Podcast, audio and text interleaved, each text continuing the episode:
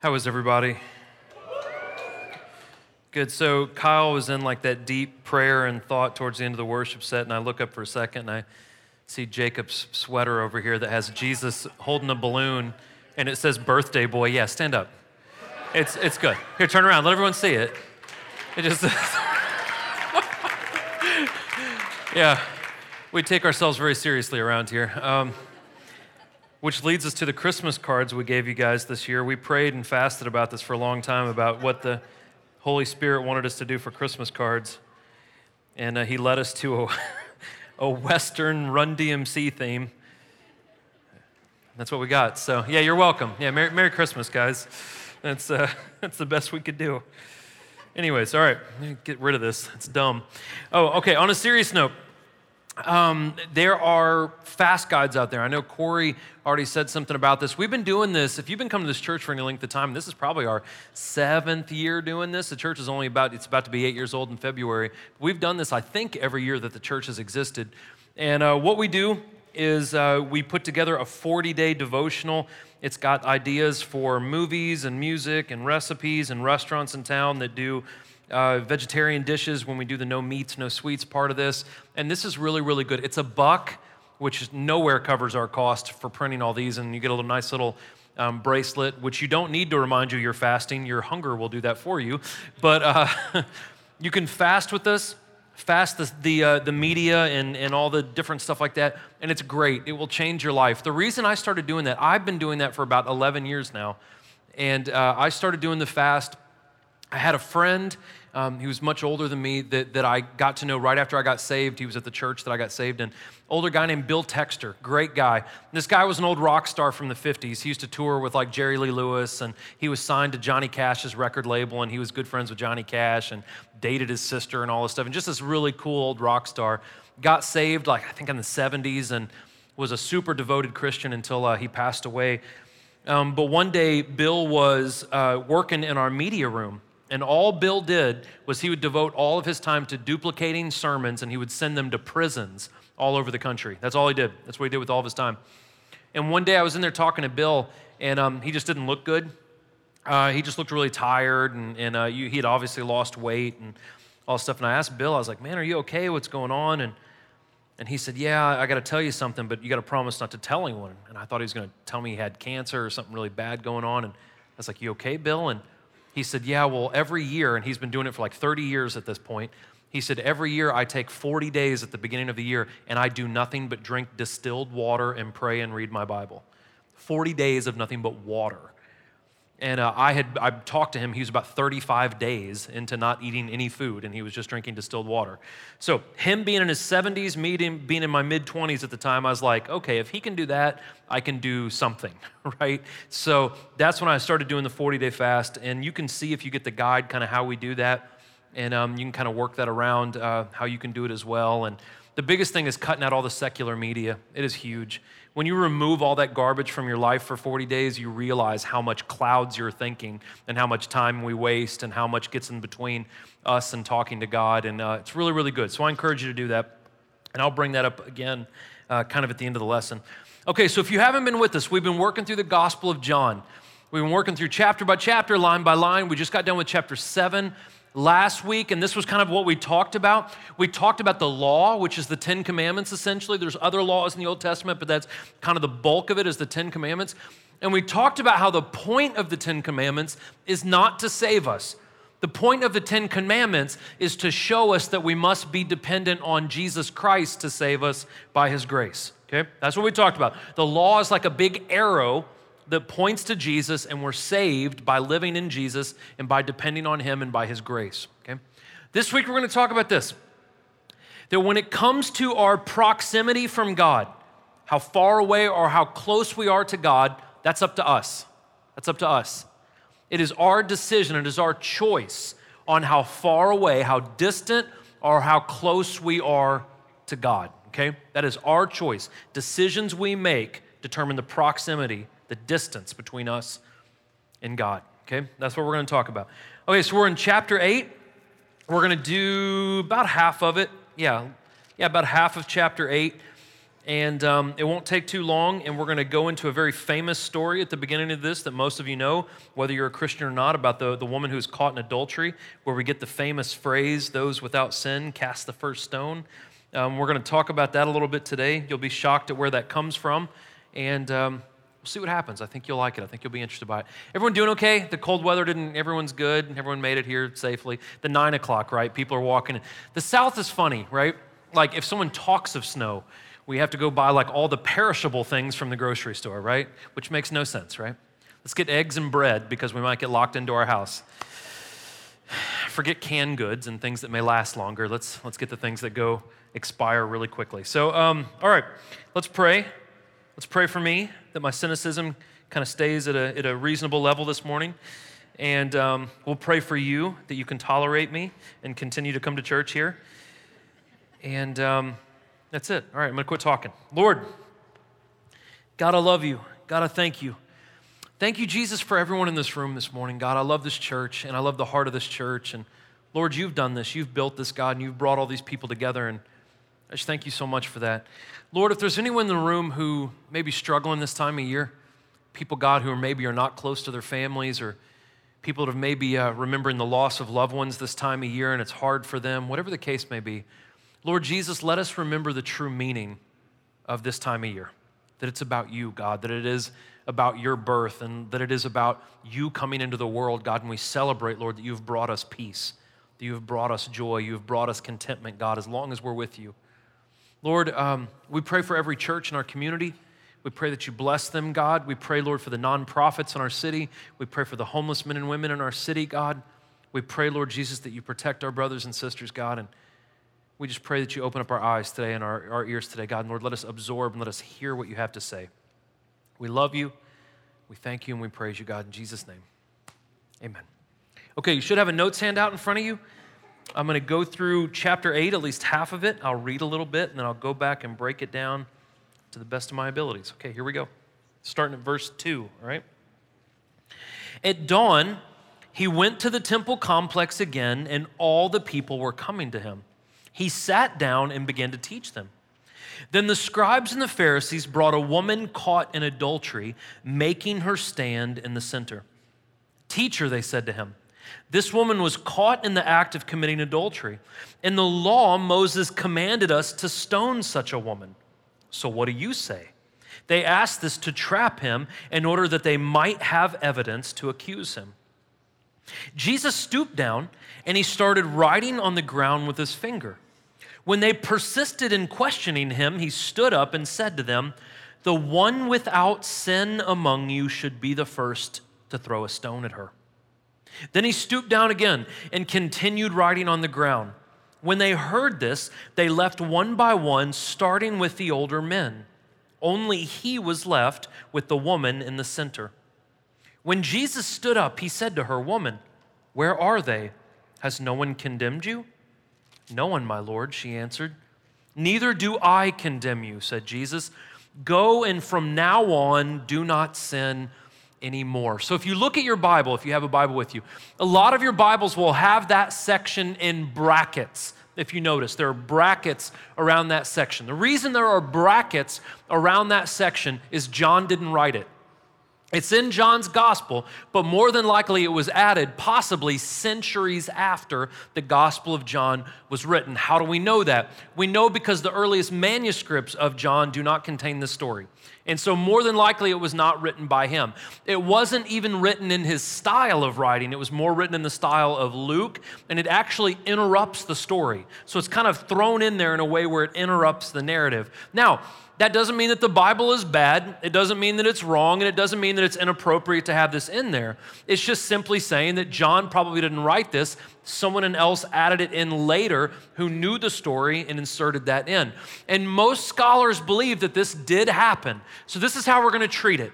We're not going to treat it as something that John wrote, but we're going to treat it as an historical event, okay? As a historical event that did take place. So let's talk about it a little bit. Okay, so the Pharisees, in the middle of Jesus teaching in the temple complex, right in the center of town, in kind of the most high traffic area, as he's teaching probably a large group of people, his disciples are with him. The Pharisees barge in and they have a woman that they have caught in adultery. They kind of put her into the center. Chances are she's probably either wearing no clothes or very little clothes. She's humiliated, she's embarrassed. And what they were trying to do is they were trying to set up a situation where Jesus would have to make a decision and it would, it would either kind of, uh, I almost said a bad word, darn him if he did or darn him if he didn't, right? And so they wanted to make Jesus choose. You're either going to break one of the laws of Moses by not stoning this woman, or you're going to break one of the Roman laws, stone her, and everyone's going to think you're harsh, right? That you're heartless, that you would have this woman stoned in public. So they thought they had him cornered, right? And so what we see is this this was not an accident that, you that they caught this woman in adultery. This was a setup, right? They had set this scenario up. The motives of the accusers, the Pharisees, was entrapment and it was political. So, more than likely, what they did is they had coerced this woman into meeting up with this man. I guess they were both married, or maybe she was married, whatever it is. They set up this adulterous um, encounter with each other. Two people watched it because you had to have two witnesses of adultery to bring someone and accuse this of them. And so they set this whole thing up. And so when you go back and research, adultery and how people were stoned for this in the Old Testament. A lot of people would bring that up and say, wow, that seems really extreme. Well, a couple thing, things that it brings up is this one, God must have obviously thought that marriage was a big deal, right? And so there was very big punishments for people that did not uh, uh, hold faithfully to their marital vows. The other thing is this people being stoned for adultery would have been very few and far between.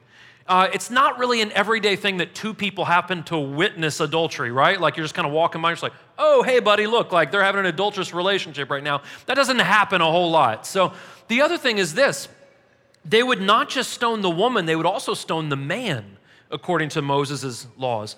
Not just that, if you were the one that brought the person, if you were the one accusing someone of infidelity, you would have to be the first one to pick up a rock and stone them right? And I wouldn't want to do that, even if I didn't like somebody. I don't want to murder somebody. So this didn't happen a whole lot, okay? So what the Pharisees did, or what they thought they did, is they thought they had him cornered pretty good. And so they kind of put him in between a rock and a hard place, and they're waiting for Jesus' response, and they're like, We got him now. And so what does Jesus do? He ignores them, and he starts to bend down, and he starts scribbling something into the dirt. Now, we don't know what he wrote. We can just speculate. I know that in the book of Jeremiah, it says that the names of those that deny Jesus will be written in the dirt. That's kind of interesting. But we don't know what he wrote. What I hope he was writing was I hope he was writing the sins of all the people watching this scenario, right? I hope he was writing the names of all the Pharisees that had also committed adultery, but it was secret. And so maybe he was exposing them. But whatever he wrote, we don't know. We can only speculate. So we don't know what he wrote in the dirt, but we do know what he said.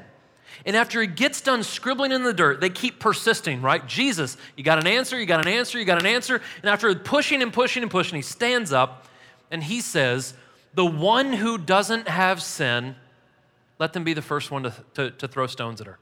So whoever's perfect, go for it. Now, this response was perfect. It did not break the Jewish law, it did not break the Roman law, and it exposed that these people's hearts were bad, right? That they also had faults in them. And so this perfect response completely deflated the situation. Now, what we often do when we say, let them who is perfect cast the first stone, or let them who has no sin cast the first stone, we're usually trying to get like a, a, a pass on our sin. We're trying to dodge responsibility for the sin that we've committed. And that's the thing is Jesus is not skirting sin. He's not going around sin. As he bends down to scribble some more in the dirt, after he says this, what it does is it lets the mob have time to think about what they're doing. Okay, wait a second. I'm not perfect either. Should I be casting the stone since I have not always lived the way I should? So here's the thing Do we call out sin? Yes, adultery's wrong. We should not commit adultery. But when we think about how we have also fallen short, when we do address people in sin, we're a little bit more empathetic We're a little bit more merciful. We're a little bit more gracious. So when people come into my office and they tell me that they're struggling with some kind of sexual sin, of course I say that is wrong, but I have also struggled. Is it wrong what you're doing? Absolutely, it's wrong. But I've been there too. So let's walk through this together. Let's walk on the right track together. And so once this arrogant mob, right? These cocky religious people who bring this woman, they hate Jesus so much, they're willing to have, an, uh, have a woman be killed publicly. That's how much they hate Jesus. So they come, and once Jesus does this, imagine what happens when they start realizing that they can't pick up a stone, right? they start trickling away. They start going away. Now, listen, this doesn't imply that everyone who follows Jesus is perfect. We are not perfect. But what this implies is, is we know that we're not perfect. And when we make mistakes, we ask for God's forgiveness. There's an old cliche saying, right? Christians aren't perfect, they're just forgiven. They understand grace. They understand what it means to go to God and to have Him forgive us. And because we've experienced grace, Christians at the Experience Community Church, I hope you hear this and it resonates. Because we've experienced grace, we should be the least judgmental people on planet Earth. Amen? Amen. Right? The number one reason why you have a hard time getting your friends and family to church, according to a study done by George Barna, the number one reason you have a hard time getting people to church is they think we are judgmental. That's what they think. That is a study that was done. But the Bible says this James says that we are to speak and act as though people who are judged by the law of freedom. What that means is we should speak and act in a way of people who've been forgiven, who've seen grace. We've been judged by freedom. God has given us freedom. And so we should act accordingly to that. And if we're going to err on a side of judgment or mercy, James says that mercy triumphs over judgment. Does that mean we don't make judgments? No. But mercy, if we're going to err on the side, we err on the side of being merciful to people, gracious to people, loving to people. And so Jesus now approaches the woman, right? The accusers have started to trickle off, right? And they're gone. And now we're left with some of the crowd, the disciples, and Jesus, right? And they're right there in the center, he and this woman. And so Jesus now approaches the woman and he says, Hey, where are your accusers? Where are they? Where, where are the men that brought you out here? She looks around, they're not here. He says, Well, who condemns you? Well, no one. And he says, Well, neither do I. I don't condemn you either. Here's the thing John 3:17 says that Jesus didn't come to condemn us. He came us to save us from condemnation. Now here's where the confusion is. A lot of people say, "Well, don't condemn me, don't call out my sin." No, no, no. By me calling out your sin, by Jesus calling out our sin, saves us from condemnation. Sin puts us in a grip. Sin bounds us up. It, it, it binds us up. It puts chains around us. And Jesus came to invite us to be free of that grip. But if we're going to be free of that grip, we have to turn our back on our sinful nature.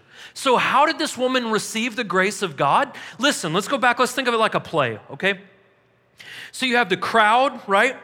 The Pharisees, the bad guys, right? They come in, they put this woman in center stage with Jesus. The disciples are behind Jesus. In this scene, everyone in the scene is broken. Everybody, except Jesus, right?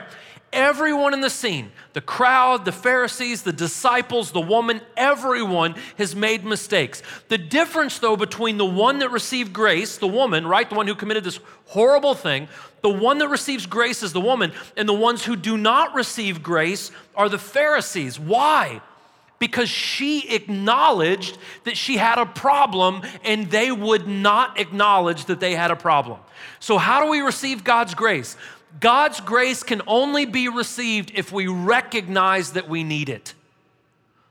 Man, you guys are awfully quiet.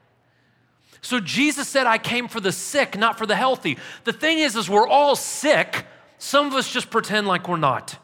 And so Jesus came for the ones that acknowledge that they're sick. He came for the ones who would depend on him, listen, and make a clean break from a sinful lifestyle a clean break, that we are to move away from the sinful lifestyle that we had. And this is a gift for everyone. This is going to push us a little bit. As Christians, me too, I'm included in this, we love the underdog, right? We love the poor. We love the impoverished. We love the good intentioned sinner. Man, they did the best they could, but they keep falling. They're addicts. You know, we, we love those people and we get behind them, and that's good. We need to. We need to get behind those people. Jesus got behind those people. But what we leave out is the fact that Jesus died on the cross so all would have the invitation to be saved. It says in John that it is God's will that no one perish, that no one go to hell. So when we say as Christians that we love all people, that means we are called to love all people. We're called to love the extreme right wing nut. We're called to love the extreme left wing nut. We're called to love the crooked politician, the racist, the misogynist, the sexist, the arrogant, the murderers, not just the oppressed, but we're called to love the oppressor. We're so busy loving the poor and hating the rich, we forget that it's a sin to hate them. That we're to love all people, not just the oppressed. But the ones who do, Jesus said, pray for those that persecute you and love those that hate you. That's what Jesus said. That's what it means to truly love all people. Okay? Next part. So then Jesus spoke to them again. He said, I am the light of the world. Anyone who follows me will never walk in the darkness, but will have the light of life. So the Pharisees said to him, you are testifying about yourself. Your testimony is not valid. Even if I testify about myself, Jesus replied, my testimony is valid because I know where I came from and I know where I'm going. But you don't know where I come from or where I'm going. You judge by human standards, and I judge no one. And if I do judge, my judgment is true because I'm not alone, but I and the Father who sent me judge together. Even in your law, it is written that the witness of two men is valid. I am the one that testifies about myself, and the Father who testifies about me. They asked him, Where is your Father? You know neither me nor my Father, Jesus answered. If you knew me, you would also know my Father. He spoke these things by the treasury while teaching in the temple complex, but no one seized him because his hour had not yet come. Now, I'll get to this a little bit more here in a second. There are several times in the Gospel of John where Jesus says, I am. There are seven extremely distinct phrases called I am phrases. I'll get to that here in a second. But what Jesus is saying, and he's already said, is that in order for us to live, we need water, bread, and light. Okay, that's how we need that to live physically, right? Water, food, light. Jesus is saying to live spiritually, you need the living water. That's the Holy Spirit. We have some coming through the ceiling this morning. We have the living water. We have the bread of life, which is Jesus Christ. And then we have the light, which is what Jesus brings, right? So, in order to live for eternity, we need the water, the bread, and now the light. Now, if you were a Jew reading that, the first place your brain would go would be Exodus 13. You should go back and read this tonight if you get a little bit of free time. In Exodus 13, what God would do when the children of Israel were coming from Egypt through the Mount Sinai Peninsula or through the Sinai Peninsula to Jerusalem or to the Promised Land, Israel, he would show up at night as a flame, as a huge pillar of fire, and it would light the way and show them where to go. That's what Jesus does for us. In order for us to navigate this dark life, he shows up as a light and he shows us where we need to go. And so the Pharisees, they couldn't take Jesus' word for this, right? They couldn't just listen and take his word for it. So they said, Give us some proof. Give us some proof. Who else can testify on your behalf? Now, we already know that Jesus has given proof. Not only has he done amazing miracles, not only does he teach the word with more authority than anyone that's taught the word, not only that, but the entire Old Testament testifies about Jesus. It gives prophecies that he was fulfilling right in front of their eyes. So the problem wasn't, is there sufficient proof of Jesus? The problem was, is that they were unwilling to listen. They were unwilling to learn. This is still the problem today. Because people's hearts are hard and because their minds are closed, they misconstrue the words of Jesus. This still goes on. Well, I think Jesus would do this. You don't know Jesus. You haven't studied about Jesus. You're not open to who the real Jesus is. And so in last chapter, Jesus actually tells us to judge. If you were here last week, right? Jesus kind of drops the mic and says, Hey, you are to judge, but not by outward appearances, but by righteous judgment. In verse 15, he says, Well, I don't judge? Well, okay, wait a second. That doesn't make sense. But if you study a little bit, this is what Jesus is talking about. Jesus one day will take on the role of judge. He hasn't done that yet. What I mean is, there will come a time at the end of time where Jesus will sit on the throne and everyone will be judged according to the works that they've done and the faith that they've put in Him, right? And you'll be judged either to live an eternity in heaven or live an eternity apart from God in hell. One day He will take on that role. He hasn't taken on that role. He hasn't taken on that role yet. That doesn't mean that Jesus doesn't make judgments he makes judgments about other things. And what he's saying is, when he makes those judgments, he's in perfect alignment with the Father. Perfect alignment. And so when he's talked about how he was in perfect alignment with God, what Jesus was doing is he was making his identity extremely clear. Here's the thing John's gospel, any of the Gospels, Matthew, Mark, Luke, and John, they leave no ambiguity, they leave no wiggle room for the identity of Jesus. If anyone tells you who Jesus is, you have to verify it by the only book specifically written about the life of Jesus by a firsthand account that is the Gospels Matthew, Mark, Luke, and John. And when you read Matthew, Mark, Luke, and John, you have to come to a definitive conclusion on who Jesus is. And there's only three choices. You guys have heard me teach this before. C.S. Lewis, in his wonderful book called Mere Christianity, poses the question who is Jesus? It has to be one of three things. Either Jesus is a pathological liar, because Jesus walked around telling everyone he was God, right? So Jesus walked around telling everyone, I and the Father are one, I am the great I am. He said these things. So if you don't believe what he said, he has to be a liar. The other option is if he's not a liar, he's just bat crap crazy, right? So Jesus walked around telling everyone that he was the creator, that he was there before the foundations of the world, all this stuff. So if he's not a pathological liar, he just must be nuts. And then the other option is he must be telling the truth. So if someone comes up to me and says, Well, I believe Jesus was just a really good teacher, but not the Son of God, he couldn't have been a really good teacher because he walked around lying all the time. He couldn't be. So you have to make a definitive stance on who Jesus is. He is liar, lunatic, or he is Lord. And listen, there is a certain peak of arrogance. There is an astounding level of ignorance and arrogance when one tries to make someone into something that they don't even say they are. So when Jesus says that he is this, and we try to shape him into kind of being like this, well, I believe Jesus like dipped out to the eastern part of the world and studied under Buddha for a while and came back and but that there's nothing to support that. And it's extremely arrogant to make Jesus into anything that the Bible doesn't say he is, right? Man, you guys are so quiet. So they look at him and they say, Well, where is your father? You say you're in alignment with the father. Where's, where's your dad at, right? And Jesus didn't even bother to answer that question. Why? Because they didn't really care. He'd told them over and over and over again where he's from and what he's doing and who sent him and all these things. But they were so interested in just getting him caught and they were so fixated on the rules and the laws that they didn't even know who God was anymore. They were so fixated on religion. This is another problem with us, guys. We're so fixated on how we do church, we don't even know who Jesus is anymore. We don't even know who God is anymore. And so the Christian faith is simple. You wanna know how, how simple the Christian faith is? This the Christian faith is this build a relationship with God, build a relationship with other people, and do it according to how the Bible tells us. That is it. Build a relationship with God, build a relationship with other people, and do it the way the Bible tells us. Well, Corey, where in the heck do you get that from?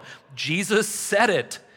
When they came up to Jesus and said, What is the most important thing a person can do? What is the most important command of God? They asked Jesus. This is what he said Love the Lord your God with all your heart, your soul, and your mind. That's the greatest and most important thing you can do, Jesus says.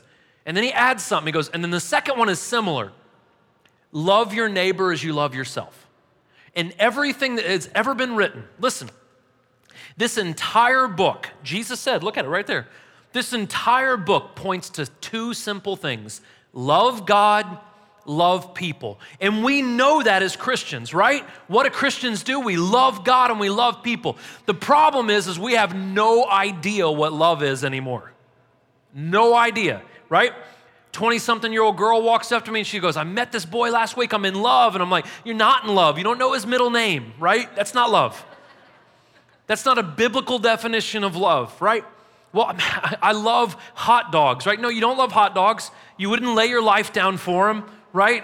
I guess are really good, right? Really good bratwurst or something. But, anyways, we throw around the word love so casually and so flippantly. We have no idea what it means anymore. And the world portrays love to us, and it is not love. It is not love. And so, what we need to do is we need to go into the Bible and we need to realize and we need to rediscover and we need to recognize what the Bible says love is. 1 Corinthians 13. Love is patient, love is kind, it does not envy, it does not boast, it is not self serving, it keeps no records of wrongs. We need to go into the scripture and find out what love is true agape, deep love. And we're to love God like that, and we're to love people like that. Simple stuff, right? Okay, last part. I got an amen, thank you. I was saved in a Pentecostal church, man. They used to just like stand the whole time. It was crazy. So I kind of got spoiled.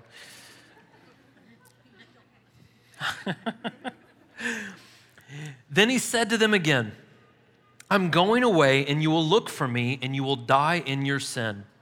Where I'm going, you cannot come. So the Jews said again, He won't kill himself, will he? Since he says, I'm going where you can't come. You are below, he told them, and I am from above. You are of this world, and I'm not of this world. 24 is important. If you mark in your Bible, mark 24. This is very definitive. Therefore, I told you that you will die in your sins. For if you do not believe that I am He, you will die in your sins. Who are you? They questioned. Precisely what I've been telling you from the beginning, Jesus told them. I have many things to say and to judge about you, but the one who sent me is true. And what I've heard from him, these things I tell the world. They did not know he was speaking to them about the Father. So Jesus said to them, when you lift up the Son of Man, then you will know that I am He, and that I do nothing on my own. But just as the Father has taught me, I say these things. The one who sent me is with me. He has not left me alone because I always do what pleases him. Okay?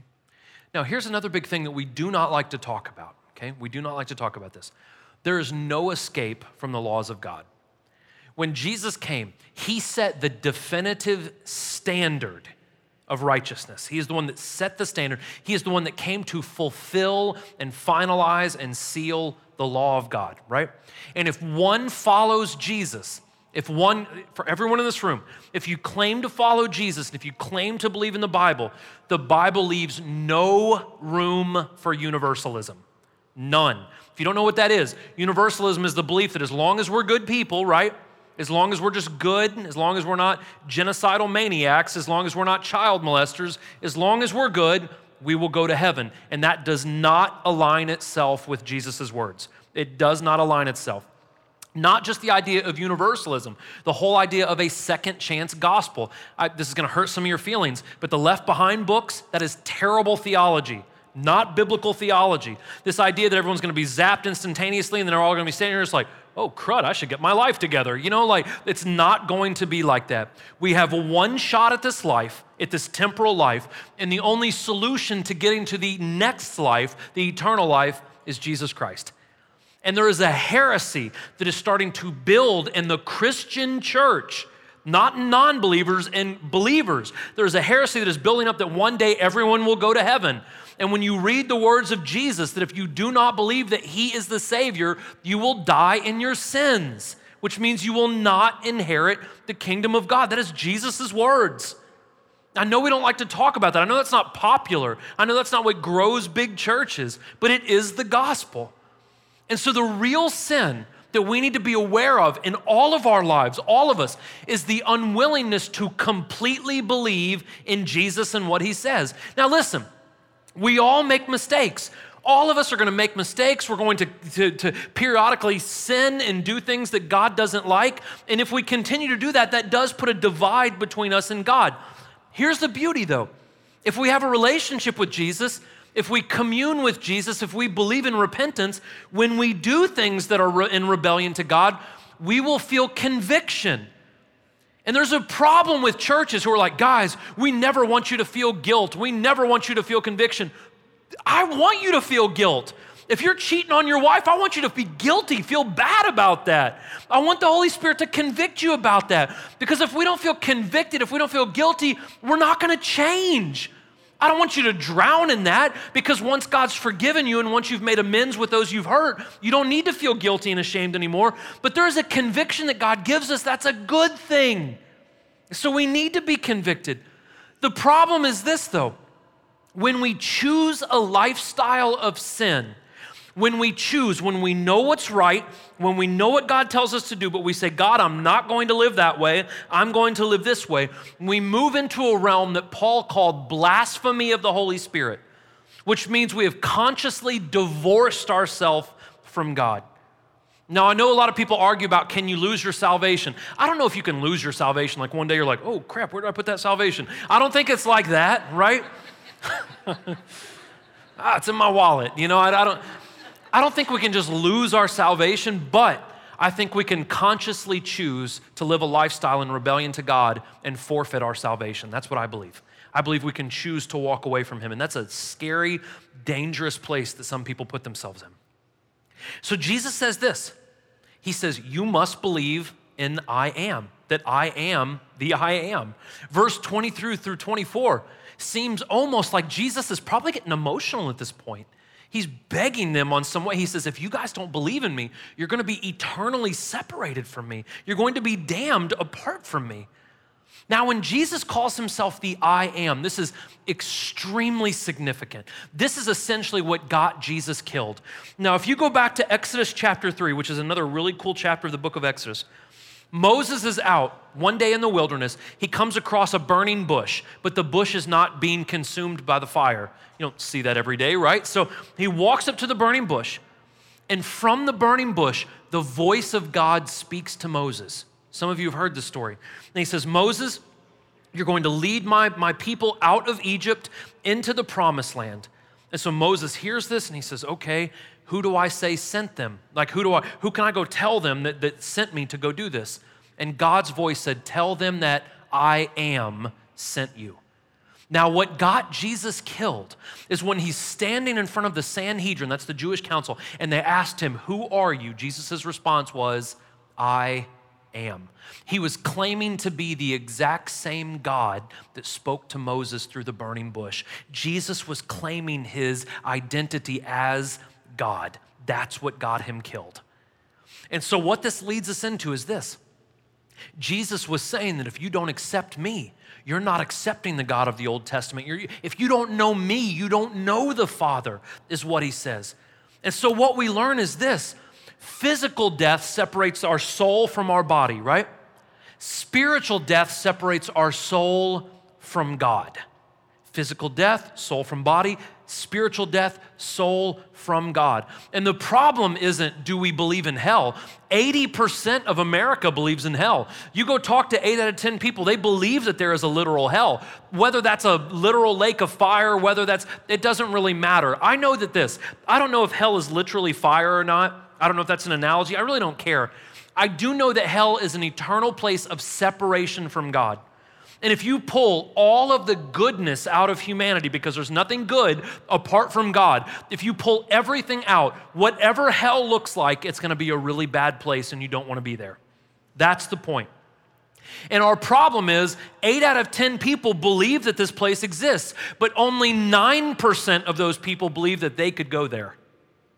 See what I'm saying? No one believes, everyone believes in hell, but no one thinks that they could end up there. Well, hell is for Mussolini and Adolf Hitler and, you know, genocidal maniacs and child molesters. That's who's in hell. And that does not go with the Gospel of John. Jesus says, anyone who doesn't accept me will live eternally apart from me not just rapists and murderers and people who've, who've annihilated whole cultures and civilizations. Anyone who denies Jesus will be apart from God forever. Guys, that should sober us up a little bit. This is the gospel. This is from the mouth of Jesus Christ. And so, what Jesus says is there's only two choices. We only have two different roads that we can travel on. Now, listen, I put it up here. You're free to believe whatever the heck you want. You can read all kinds of philosophical books and you can listen to your friends that are probably uneducated and don't have degrees that talk about what their beliefs on God are. You can do all that all you want. But if you get into the Bible, the Bible makes it just, just unbelievably clear. There are two choices there is light and there is darkness. And those who refuse the light, by default, you end up with the darkness. Now, the light is Jesus, and his destiny was to be a sacrifice for us so we could be invited into the light. And the only way that this was made available was through the cross. That is the gospel, guys. If you ever wonder what the gospel is, that's it. Jesus is the light. His destiny was to die for us so he could invite us into the light. And the only way that this was possible, the only way that this fellowship with God is possible, is through the cross. That is it. That is the gospel. And Jesus, looking at the crowd, looking at the Pharisees, he says, I know you guys don't believe me now, but in time, you're going to know who I am. Now, he's not just referring to what the scripture says. One day, every knee will bow. That's what it says in the scripture. One day, everyone's going to know who Jesus is. Regardless of what your beliefs are, we're all going to know one day. But that's not even what he was talking about. He was talking about in just a matter of months, they're going to lift him up on the cross. That's what it says when it says that he will be lifted up. It's a reference to the cross. They will lift him up. And when Jesus dies, it actually says that some of the Roman soldiers fall down and say, Surely this was the Son of God. Some of the Pharisees that probably were instrumental in having him crucified, the temple will break in half, and the Holy of Holies, where the Spirit of God, the veil that separates, it's going to be ripped open. And Pharisees, some of the Pharisees are going to say, Oh my Lord, what did we do? What did we do? We see a couple of months after Jesus is resurrected that the Holy Spirit is poured out and thousands upon thousands of people receive the Spirit of God and start a relationship with Christ. And so people are going to know that He is everything He said He is. And here's what's encouraging. After, after Jesus said all this, John records that many people started believing. That's encouraging, right? First, it shows that the kingdom of God was advancing as Jesus was speaking. And as we know today, the more we hear the word of God, the more we study and we read the Word of God, more people's hearts turn. Guys, that's why the Bible is so important. That's why I'm so bothered that more churches don't just teach the Bible. This time of year, churches are doing the goofiest things to get people to come to church, right? Come dance around with Santa and we'll do family Christmas. And I'm not trying to be a jerk and make fun of those things. But man, this time of the year when we get people in that typically don't come to church, like let's give them the words of Jesus, right? the words that save and change. And when people hear those words, their hearts start to change. And when we apply those words, we start to see that we have a hope. This time of year, I know it's a great time of year, but this time of year, there's a lot of people who are hurting. There's a lot of people don't have hope. And when they hear the words of Christ, just like Jesus said, when I walk in alignment with God, He does not leave me alone. So even if you have no one this season, if we're walking in alignment with God, if we're walking with Jesus, we're not alone. We're not alone. We have someone with us. So, what we learn is this our proximity to God, our distance from God, is our choice. It says, as we draw near to Him, He draws near to us. But if we don't draw near to Him, the distance we have between us and God is our choice. So, why are we given a choice? People ask me that all the time. If God loves us, Corey, why would He give us a choice? And I said, You just answered your own question. God loves humanity. If I love my wife, if I love my wife, I give her the option to leave. And because she stays, I know that she loves me back. If we got married and I just like chained her to the wall, right? Psh, you're mine, you're not going anywhere. That's not love. That's not love. That's control. That's slavery. But because God gives us a choice, it shows his love for humanity. True love offers free will. And we have the choice to either stay or to go. But when we acknowledge that we have a choice, we only have two choices. This is so, guys, this is so vitally important. And I hope you all hear this. We have two choices the light or the darkness, Jesus or the world, right? And to choose one means we must reject the other, right? Let's use the wedding analogy to choose my wife, right, to put this ring on and say, till death do us part, means that I reject, hold on to your seats, ladies, all other women, right? You're laughing, that makes me feel good. and then it's only men that whistle during these times, right? But it's the truth. All of you who are married in here, you know that when you do this marriage ceremony, that means that it's just you and I and no one else. So when we choose to marry our husband, God, right? It means that no other husbands, no other gods are welcome in the equation. It says that God is a jealous God. Just like if my wife is talking to a man more than she talks to me, I'm justified in my jealousy of that. God is jealous of us when we spend more time with other gods than we do with Him. To choose him is to reject everything else. Let me tell you a quick story because I got a little bit of time, and you're the 11 o'clock, so I don't have anything to do after this, right? So, in the Old Testament, one of my favorite stories, the Jews had these really huge adversaries called the Philistines, right? Or the Philistines. The Philistines, uh, they're the guys that had Goliath, right? The, the big guy. The Philistines and the Jews fought on and off over and over and over again. One time, the Jews and the Philistines fought in a war, and the Philistines won and they captured the Ark of the Covenant. If you don't know what that is, uh, Indiana Jones, the, the Germans have it now, but um, that's a joke. Anyway, so they capture the Ark of the Covenant, right? And the Ark of the Covenant was a representation of the Spirit of God, right? There's this big gold box. It had the Ten Commandments in it. It had Aaron's rod in it. It had manna from heaven. This was a big, important thing to the Jews. And they captured this box. So, what the Philistines do is they put the Ark of the Covenant in the same temple, the same house, if you will, as their god, Dagon. Dagon was the Philistine god. It was a half fish, half man god that they concocted. And they had this huge statue in the temple of Dagon that was about 30 or 40 foot tall. Just to give you perspective, I think the ceiling's about 17 feet, so about twice as tall as the ceiling. Big statue, right? So they put the Ark of the Covenant in there. The Bible says that the day after they did that, they came in and the statue of Dagon had fallen down. That's weird, huh? So they go in there, it probably took a ton of men and ropes and pulleys and all this stuff. They get the statue back up on its foundation. They're just like, okay, you know, that was weird. And so they go, and the next day they come back into the temple, the house of Dagon. What has happened? Dagon not only had fallen over, but the head and the hands had been severed. Moral of the story is this God will not occupy the same space as another God. He will not do it. So, our body is the temple of the Holy Spirit. God will not share a space with our other gods. He will not do it. You have to choose one or the other. Jesus said, No person can have two masters because he will love one more than the other. We must choose. Now, if we choose Jesus, I'm just going to be honest with all of you in here. I'm always honest. To choose Jesus is not easy. It takes commitment, sacrifice, submission, and discipline. Oh, I don't want to do that. Well, if you don't want to do those things, you don't want to have kids, you don't want to get married, you don't want to succeed in any way, you don't want to be successful in life, you don't want to have anything of any value. Because anything of any value takes commitment, sacrifice, submission, and discipline anything. Why would our relationship with the most important thing ever be any different? It takes commitment, sacrifice, submission, and discipline. That's how we build a strong relationship with God. That's how we get closer to God through those things, okay? So we choose to be distant. If we're not feeling God, it's not because there's a problem with God, it means there's a problem with us. We're the reason why we're not feeling intimate and close to Him. But if we choose to be closer to Him, if we choose the light, listen, if we choose to go down that path, we will not be left alone.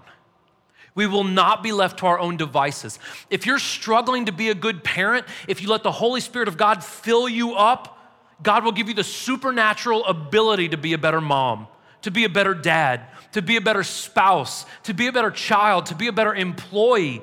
We have help. We don't go through, we don't navigate through this insane, dark life that a lot of us are in, in the middle of. We don't navigate through that without help. When we have the Holy Spirit in us, just like the Jews going through the desert at night, God is a light for us. He illuminates the path. We have the power. Listen, guys, all of us are going to go through storms in this life.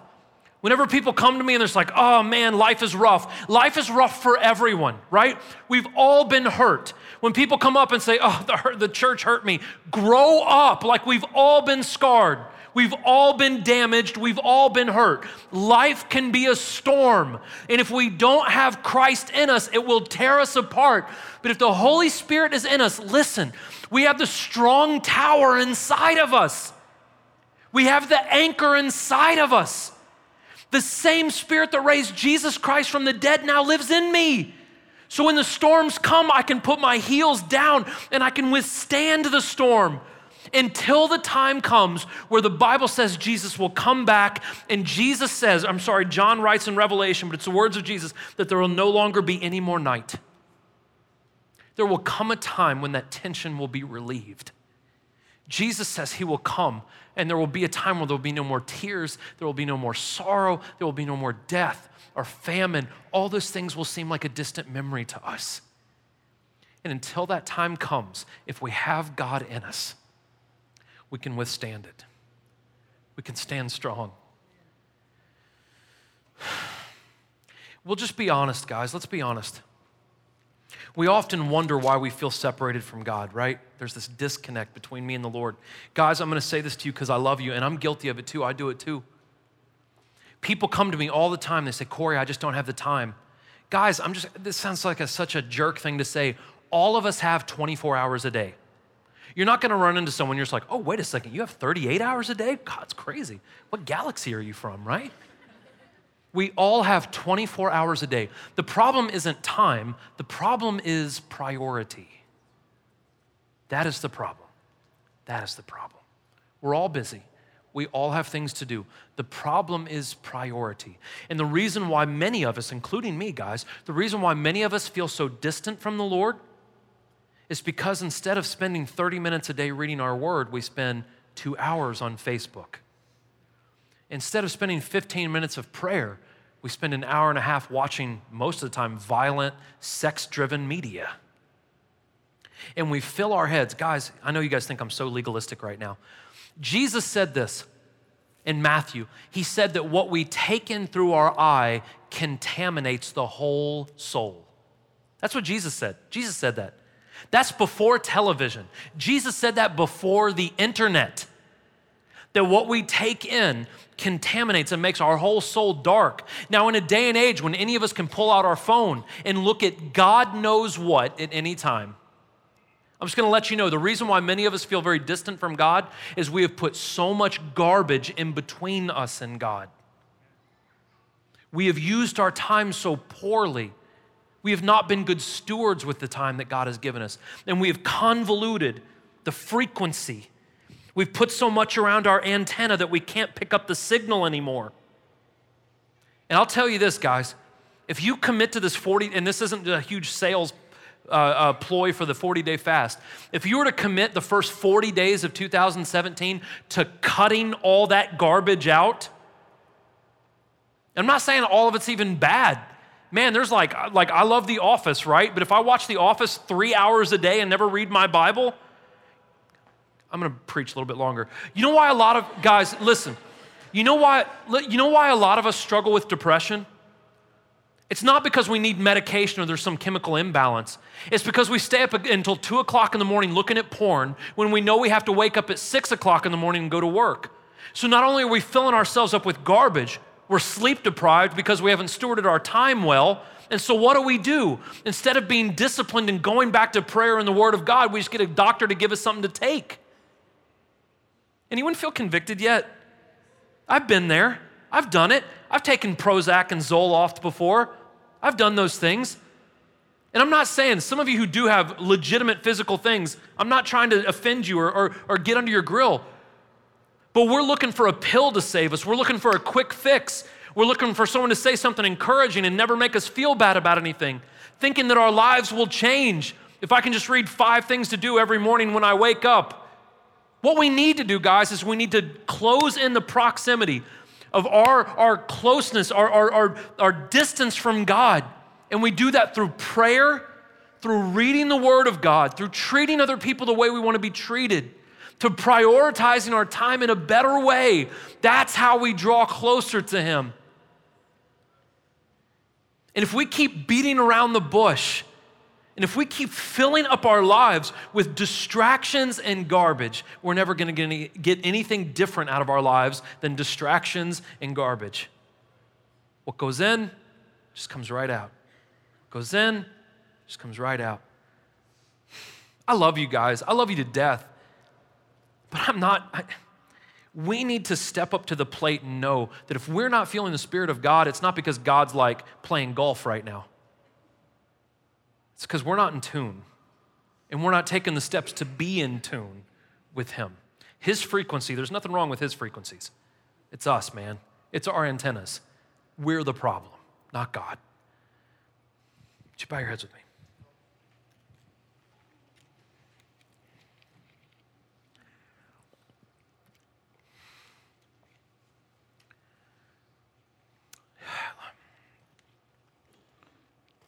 Lord Jesus, forgive me if I've been rude today, God. Forgive me if I've been harsh. God, that's not my intention, Lord. God knows I've messed up. You know, Lord, I've messed up a million times. God, if anyone's a sinner in this room, it's me. I've done so much wrong in my life. Father, Lord, as we take communion today, as we remember, God, that you gave your body and your blood so that we would be saved is we remember, Lord, that you went to amazing lengths, God, to create a channel, a pathway, of a, a frequency, God, for us to be connected with the Father. If we understand, God, that you came to pave the way for us, Lord, I hope you guys are listening to me this morning. God, I pray, Lord, that you speak to our hearts and our minds today, and whatever is getting in the way, whatever is coming between us and you, convict us about that today, God whatever poor time management, whatever garbage or what, whatever distractions that may be separating us, God, Lord, convict us and have us have the strength to remove those things. To remove those things so we can be closer to you, God, so we can move in close, so we can feel your spirit, so we can hear your voice, God, so we can have the wisdom and the strength and the knowledge that we need, God, to navigate through this life. Lord Jesus, if anyone needs prayer today, God, Lord, let them come up here and let their brothers and sisters, God, pray for them. Lord, as they take communion, I pray that we approach that with a repentant heart, God, that we ask you to forgive us, and then we're welcome to take communion. And I pray, Lord, that as, at, at the close of 2016, that you just give us the wisdom and the knowledge, Lord, to step into next year, God, with a clearer mind, a clearer mind, a more focused mind a more in tune with you mind, and that we can serve you and glorify you, God. We love you. We thank you. We praise you, Jesus. Keep your hand on us today, God, and keep your hand on us this season, Lord, and bless my brothers and sisters, God. And thank you, Jesus, for everything you've done. It's in your name we pray. Amen. Thank you guys so much for putting up with me today.